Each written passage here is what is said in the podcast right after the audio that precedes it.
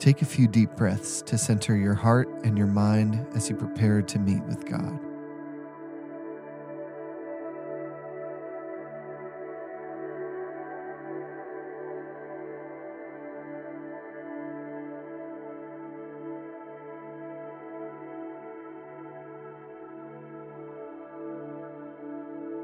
Hebrews 1 begins with these words Long ago, God spoke many times and in many ways to our ancestors through the prophets.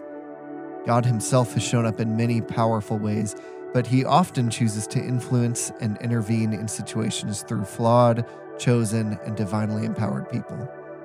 Take a moment and think about someone you know who seems to have been chosen and empowered by God to speak God's words and do God's will in your life.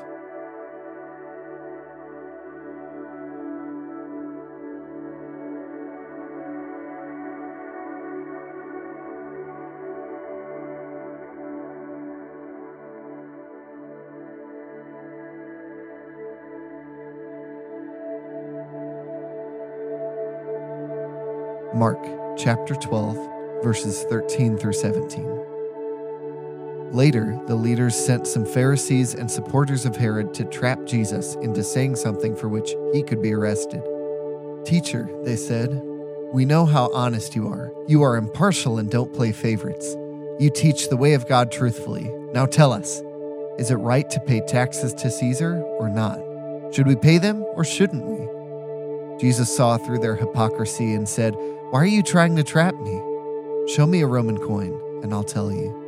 When they handed it to him, he asked, Whose picture and title are stamped on it? Caesar's, they replied. Well then, Jesus said, Give to Caesar what belongs to Caesar, and give to God what belongs to God. His reply completely amazed them. Give to Caesar what belongs to Caesar and give to God what belongs to God. Here, Jesus is comparing two things human beings and coins by what image is on them. And as he does so, he is making a big claim that God first made in Genesis 1:27. God created human beings in his own image. That's powerful, but what exactly does it mean? In my immediate family, there's just myself, my mom, my dad, and my brother. One day, my mom found a picture of her dad at eight years old, standing outside his country school. He looked strikingly like my brother, so much so that when my mom showed him the picture, he said, That's me, but I don't ever remember wearing that. He looks like my grandpa on my mom's side, but I look unmistakably like my dad. Every time my parents showed up to something new and had to meet a teacher, new coworkers, or new friends, people would never ask, Who is this? They asked, Is that your dad? Usually followed by the words, I could tell from the moment I saw him. I am made in my dad's image. God is far beyond what we could comprehend in our wildest imaginations, but as a blessing to us, He has in different ways and moments revealed Himself to us in ways that we could understand. Through Scripture and all the breathtaking ways He has done this, the most clear revelation of God is Jesus. Hebrews 1 says that the Son is the radiance of God's glory and the exact representation of his being. And Colossians 1 says that the Son is the image of the invisible God. Out of all the pictures we have of God the Father, Jesus is the clearest and best one. He looks like his dad. So, do we look like our dad? Well, yes and no. We were created with the image of God in us, but through sin and the death that comes from it, we have messed it up and obscured it. In our broken state, those on the outside would look at us and say, Do you know God? In our broken state, we look more like Caesar, self seeking, power hungry, defensive, impulsive, and greedy. The kinds of coins Jesus would have used as an example in this passage had an image of Caesar on them, usually surrounded by Latin words that displayed his various honors and titles, including claiming that he was the Son of God or the gods. There would also sometimes be a crest that symbolized Rome, which would be similarly used to press the wax seal that closed an envelope, letting the recipient know who it was from. We see this same pressed crest in another story. In Luke 15, Jesus tells the story of the prodigal son. The son seemed to be made in the image of Caesar. He asked for his inheritance early, squandered it on wild, sinful living, and ended up flat broke in the middle of a famine.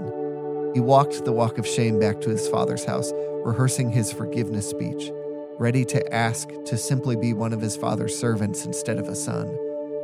Instead of the attitude the son was expecting, the father runs out to meet him with open arms and yells out to his servants to bring his son a few things a robe, new sandals for his feet, and a ring. A family ring. This would be the ring with the family crest on it, identifying him again as a full member of the family he left. Now, every time he needed to show proof of his identity or send a letter, he would just show the ring that tied him to his father and his family. How do we have the image of God then? Well, God created us with it, but every time we have sinned, we have brought death to that image, distorting and marring it until it is unrecognizable to outsiders. It is still there, but only the person whose image we are made in would recognize it. When we submit and come back to God, giving to God what belongs to God, He heats our wax to soften us and press His fresh image into us again. We were created in the image of God, but when we draw close to Him, people will come up to us and say, Is that your dad? I could tell from the moment I saw you. There are many lists in the Bible that describe what God is like, including 1 Corinthians 13, 4 through 7, and Galatians 5, 22 through 23. They tell what he is actually like patient, kind, faithful, joyful, and enduring through hard circumstances. Take a moment to think about qualities of your Heavenly Father that you'd like to have too.